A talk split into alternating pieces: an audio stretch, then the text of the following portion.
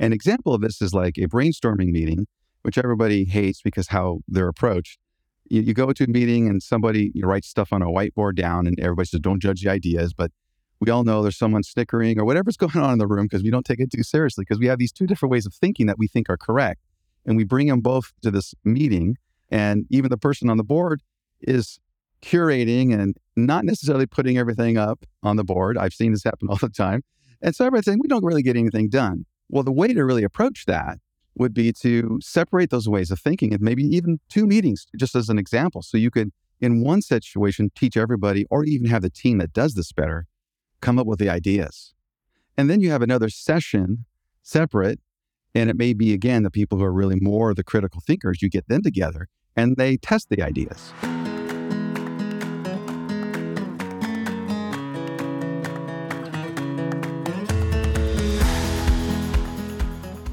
In her book, Conversational Intelligence, Judith Glaser wrote To get to the next level of greatness depends on the quality of our culture, which depends on the quality of our relationships, which depends on the quality of our conversations. Everything happens through conversations. Welcome to Conversations, powered by Quantavos.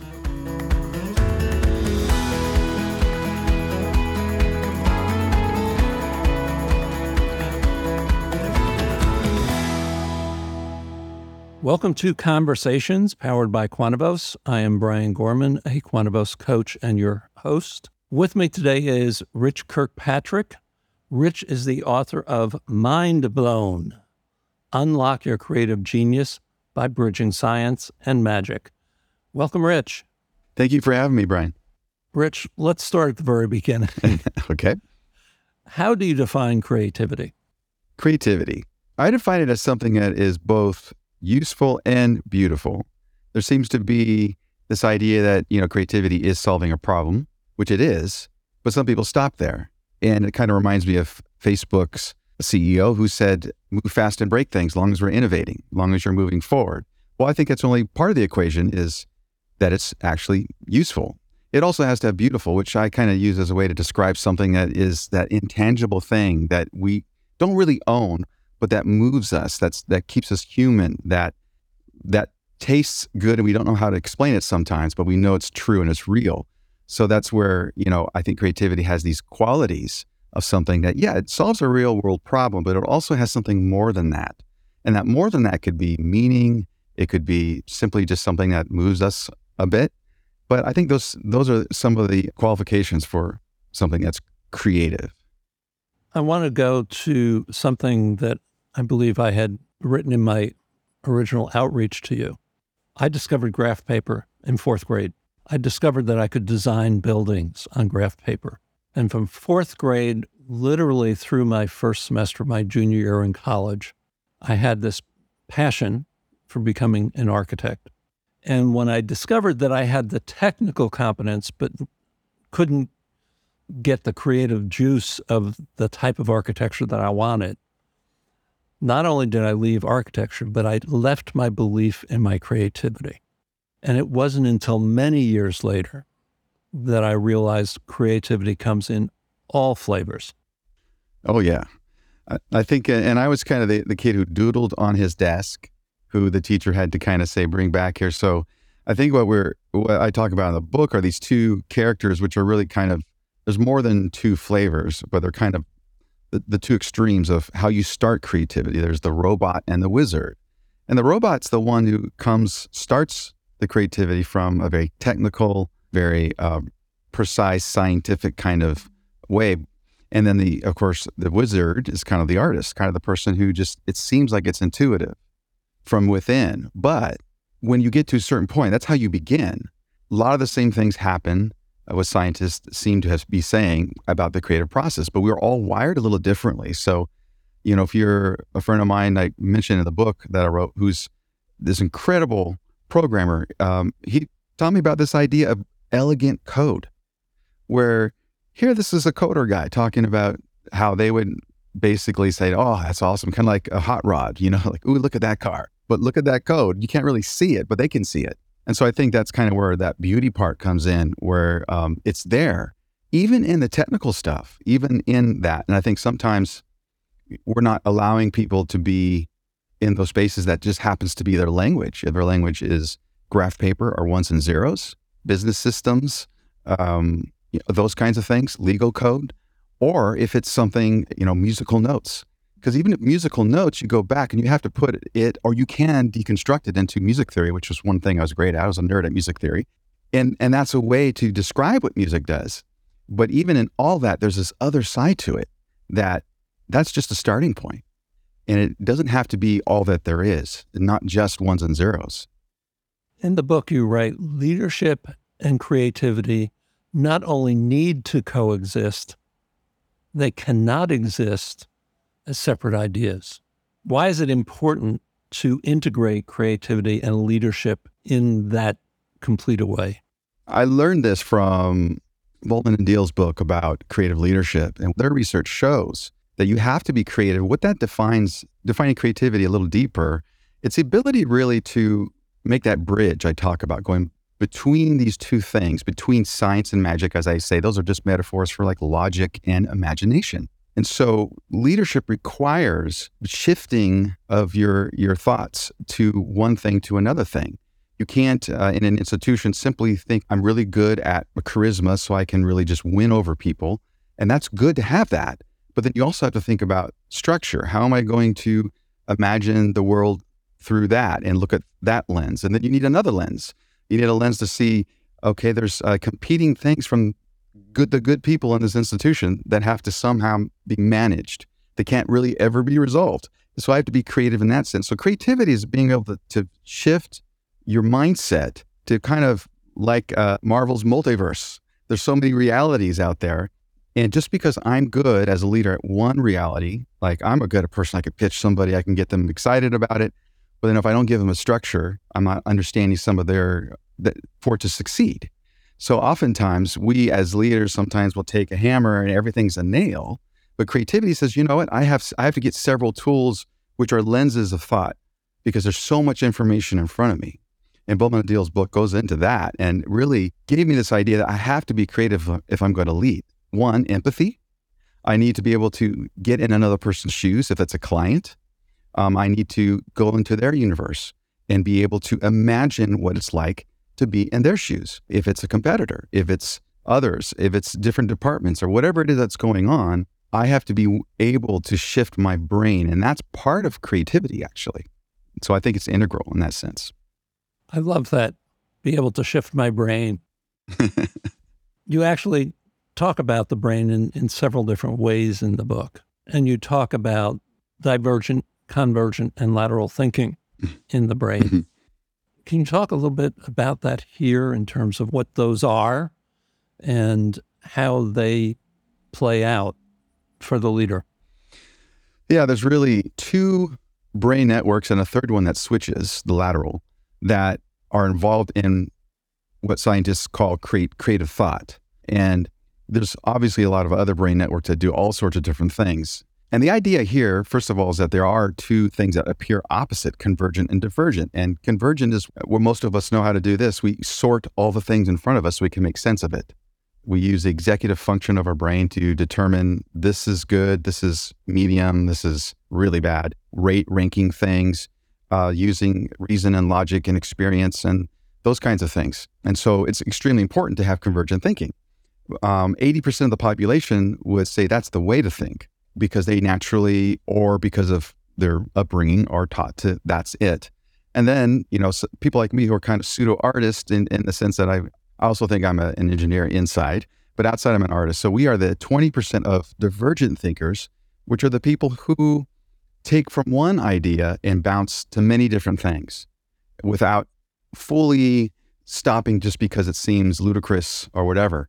And out of that, find a reservoir of great ideas. And so those are the two ways of thinking. However, you got to switch between you cannot do these two ways of thinking at the same time. The brain doesn't do that. So you have to shift. That's why there's this other shifting lateral thinking they some people call that.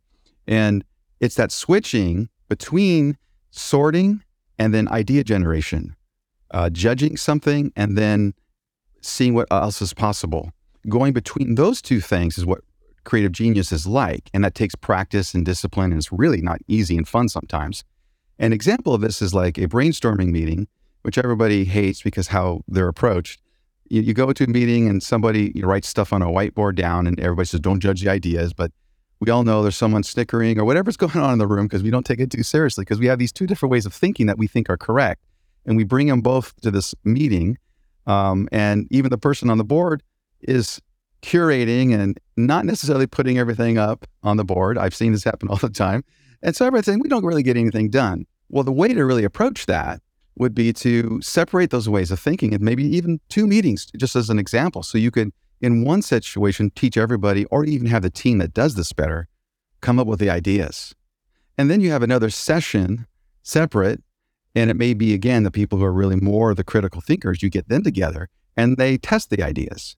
So you could think of these ways of thinking in the terms of how you group a process um, or or how you run a meeting to kind of help people like, okay, let's put the gas um, on the idea generation and the brake on uh, judging them, and then now we got to put the brake now on. And but if you put both on, we all know what happens. It's just a lot of heat happens. It's frustrating, and it's not very productive.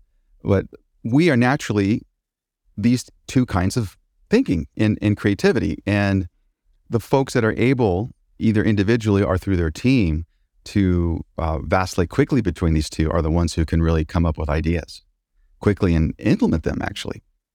How do we get leaders more in touch with their creativity? Well, first of all, a lot of the people I know who are leaders aren't necessarily touchy feely people. So it's they're gonna and that you're told to be more touchy. Well, the truth of it is empathy is a strength. And creativity is is something like empathy and that in my mind, I have to be able to role play. I have to be able to imagine other possibilities. And so to get in touch with that is really one example would be how do I grow my curiosity, for instance? One way would be uh, to practice that. And our family road trips, we would, as a kid, we would uh, look for the, the orange car or for the Michigan license plate because we're in California. There, there's not very many. And how many out of state license plates can you count? Now, once you start looking for those, your brain is going to begin to find, say, you looking for orange cars, all of a sudden every car is orange because your brain is now being able to spot those. And that's what curiosity does. It, it wires in you an openness to something that you weren't open to. And so that's an example for a leader to say there's ways that you can get some practices in place to do that. And I call that embracing the awkward. Um, if you're a person who's willing to do that, I got to embrace the awkward. And it's already awkward enough leading people. There's already going to be pushback. It's already going to be heat. It's already going to be, you know, you're in it because you love the adrenaline because you never know how long you're going to survive, probably. So the act of, of creativity to add that on is really not an addition to effort to tire you out. It's actually a way to clarify your focus so you can actually have more energy in your brain to think about bigger issues um, and such. We were talking about the multiverse. So if I'm able to quickly empathize between all these different competing things, whether it's uh, the human resource issue or whether it's the communication, the are people getting the message, or uh, if it's um, structural things. If I'm able to move my mind between those quickly, then I'm going to save myself time by trying to get myopic about all of the details. I can step back and really find clarity. And so I would say how you get in touch as leaders, first of all, you got to believe that it's not something that's separate from you as a person. Creativity is just really another thing, I, I believe, a word to describe what humans do when they thrive. So the, the question I would say to you leaders is if you want to thrive, become more creative and exercise that. And if you learn to exercise that creative muscle, you're going to find out that that you know the things you don't think were creative, the graph paper is actually an incredibly creative tool. I want to go back to something that I said before, which is I discovered that I am creative. And I want to give a couple of examples of that because I think that may help spark some recognition in some leaders, at least. My first venture back into creativity, if you will, was I had a partner in a relationship who was an artist and tried to teach me how to draw for five years. And toward the end of the time together, the suggestion was made that perhaps I should buy a camera. I now have a photograph in the permanent collection at the Museum of Fine Art in Houston. I discovered I have a creative eye in photography. I'm a writer, and that's creative. I'm a learner cross in a cross disciplinary way. And that's creative. You know, as I'm I'm listening to you, I'm thinking about another book I just read called Wise Beyond Your Field, Hmm. Where the author actually created what they called themselves the gang that ranged from a football coach to a county sheriff to a world-renowned dancer to a the founder of a software company and more.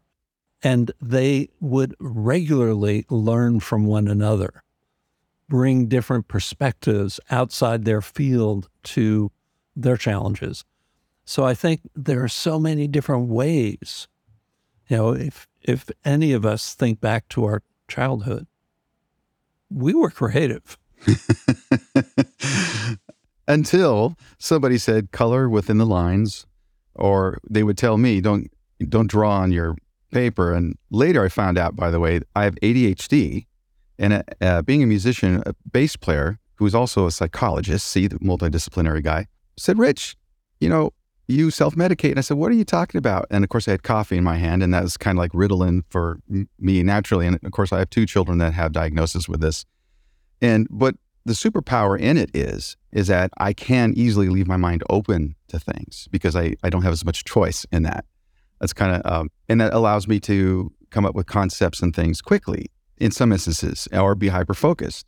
So oftentimes the very things in us that we think are limitations actually we find like you found you had a good eye but you know being able to get your hand to do it is different or the medium to do it's different I have my daughter, she's an illustrator. So she's learned that. And what she practices every day is like something in her that does that. And I think when you find that, whatever that intersection is, uh, where your eye, if it's your eye or the feel or whatever it is within you that has your creative edge, it's like a bug that bites you.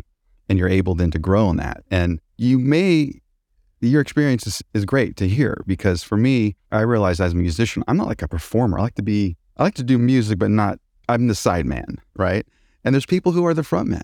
And my daughter, who we collaborate in music, she's the voice as a TV show. They invited her, producers invited her. She has an incredible voice, but she doesn't want to be the one to break the other person's legs to get on stage. It did that bug didn't bite her, but the songwriting bit her, and the other parts of music bit her. So that doesn't mean the performer isn't creative or she's not creative. It just means that how they started, just like the robot and wizard are different. There's there's a different spectrum that people um, hopefully can discover about themselves.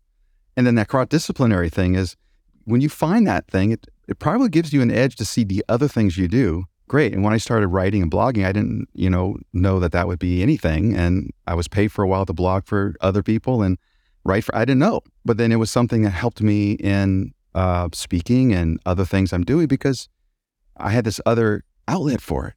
And I imagine for you being able to take photos and to have that inward part of yourself that what I call that beauty part, whatever.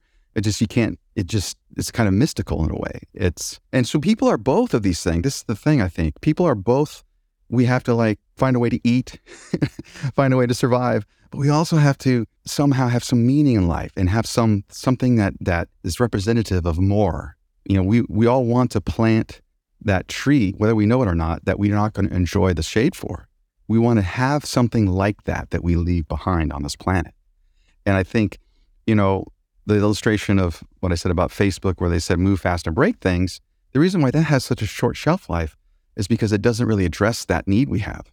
Imagine if social media, if the people who have these incredible technologies which solve problems, if they were able to see how can we help people find greater meaning, they probably will make more money somehow.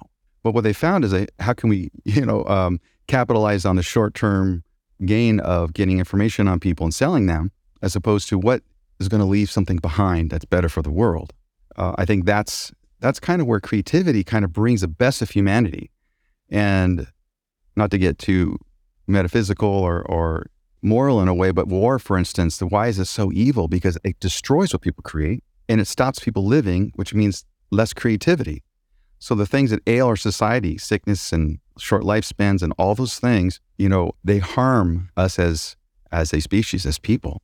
And so when we are able to encourage human thriving and see that that folks can do more of that, then what we make and see how what we make fits in that, whether it's them being moved by a breakup song because they don't know how to deal with the the relationship they broke up with, or if it's you know a, a business process that's more human and your employees enjoy better performing it. Those are things that matter, I think, and that's why creativity really is integral. In the book, you write, "We can't hustle our way to more and better ideas without the rest to recharge our brains, bodies, and souls." Why is rest so important to creativity? Well, yeah, I think part of that is first of all, we have limitations. We need to sleep. We are not machines. Even machines need, need maintenance, but we're unlike a machine. We're an evolving creature. Uh, it's not like uh, just changing a tire when something goes wrong. We have to recover. We have to heal.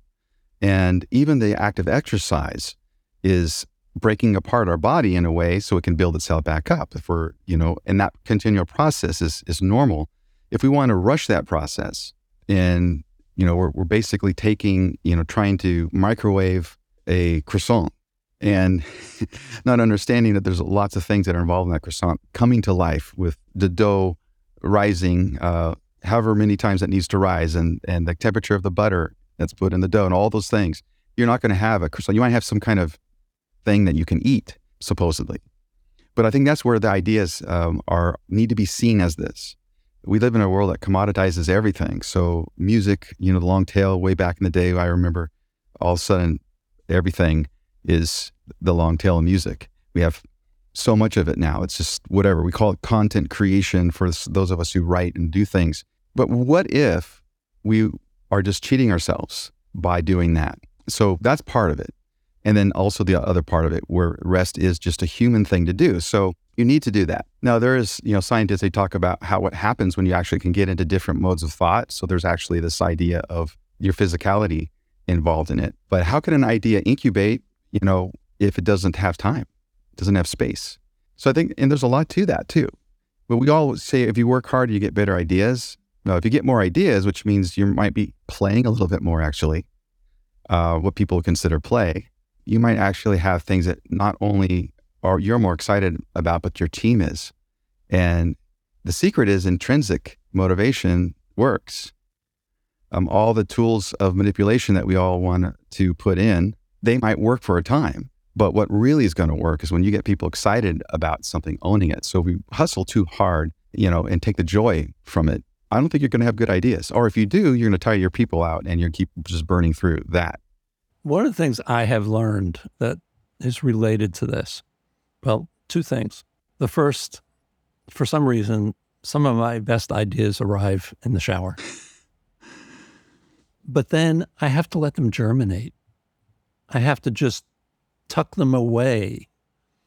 If I begin to, I guess, move from wherever that idea came from into convergent thinking too quickly, I really tend to, if not kill it, then minimize its potential growth.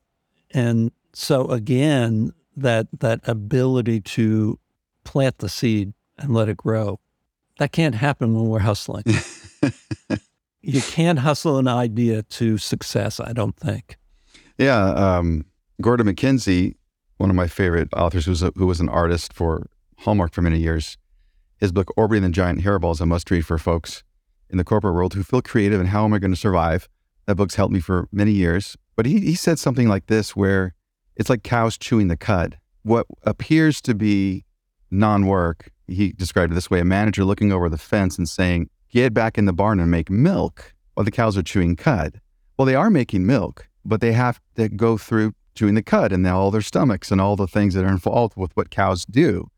And we want to take them to the slaughterhouse and we'll just get meat out of them. They're not making enough milk. Um, and that is a great picture, I think, of this. And one other picture he gave is if you have a timeline and he said, here's the creative process, which is, say, you know, the length of a pencil, the tip of the pencil is all that's visible, really. And so sometimes we have to be able to quantify more than what is what we call visible work in our culture.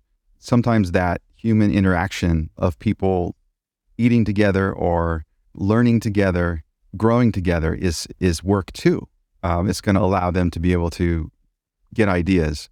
And so, like what you're saying about ideas, uh, they actually call it an incubation phase where you have these these four stages that seems academia has seemed to kind of like follow this pattern and, and um, every time it gets tested it comes out. So and the first thing of course is a preparation where that is where you get your skills and your reservoir of things together. And then then there's this idea of incubation where then you put it in the oven somehow or the cow chews it and then you have illumination which is like archimedes in the bathtub or the shower when finally not only does it flash, but we know we're ready to get it going. And they call it illumination. And then there's elaboration or other names for the last step of it, which is we just execute and we build upon that idea. And the thing I discovered is that it's never really truly done.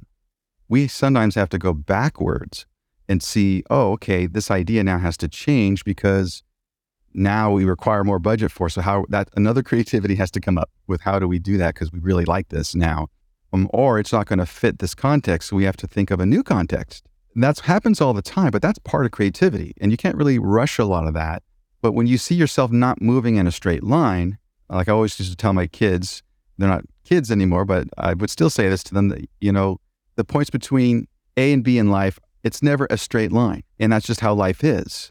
In, in our age, with generations raised upon performance trophies or um, participation trophies, for instance, or you know, we have a hard time taking criticism nowadays. All of us do. It's because we don't understand that it's not a setback to have to begin again sometimes. Sometimes it's a growth. Sometimes it's moving forward, what looks like going backward. And in that sense, ideas uh, or creativity, we have to be open to a process that's like that, that might appear that we're holding back. Say you're a, a business, you're holding back on something for a while in order to figure it out that that's actually moving forward because you need to figure things out or you need to mend some things or you need to discuss some things or build something else for a while. And that's all part what creativity does. We can't do everything at the same time hustle on all cylinders and go in all directions and not question why we're being burnt out. So are you saying there's a value sometimes to being a couch potato i would say to some degree yes um, i don't know in our culture you know, what we equate a couch potato, obviously being lazy is one of the worst things in our culture. We are not a lazy people in general. It's just that we don't consider like self care work. So if we're on a couch potato as opposed to taking a walk, we're maybe missing an opportunity in that way. But having the time off to take the walk or take a nap on the couch, uh, whatever one you need, is something that we need to have space to do at times. And that's where, as humans, you know, if we're going through a lot of stressful situations, we have in our HR this thing called comp days, right? Who takes those? Because you're afraid, people are afraid to take them. My wife runs a school, and I try to tell her, well, she's got all these employees and, you know, multiple schools to run, and there's always something going on. And part of this challenge for her, just being such a great worker as well as a leader, is taking time to just, hey, I'm going to do this. I'm going to enjoy a good cup of coffee and sit for a while and be present. So we need better humanity for ourselves selfishly, but also that helps us be better for the people we lead. Uh, they get the better version of ourselves because we have the better version of ourselves.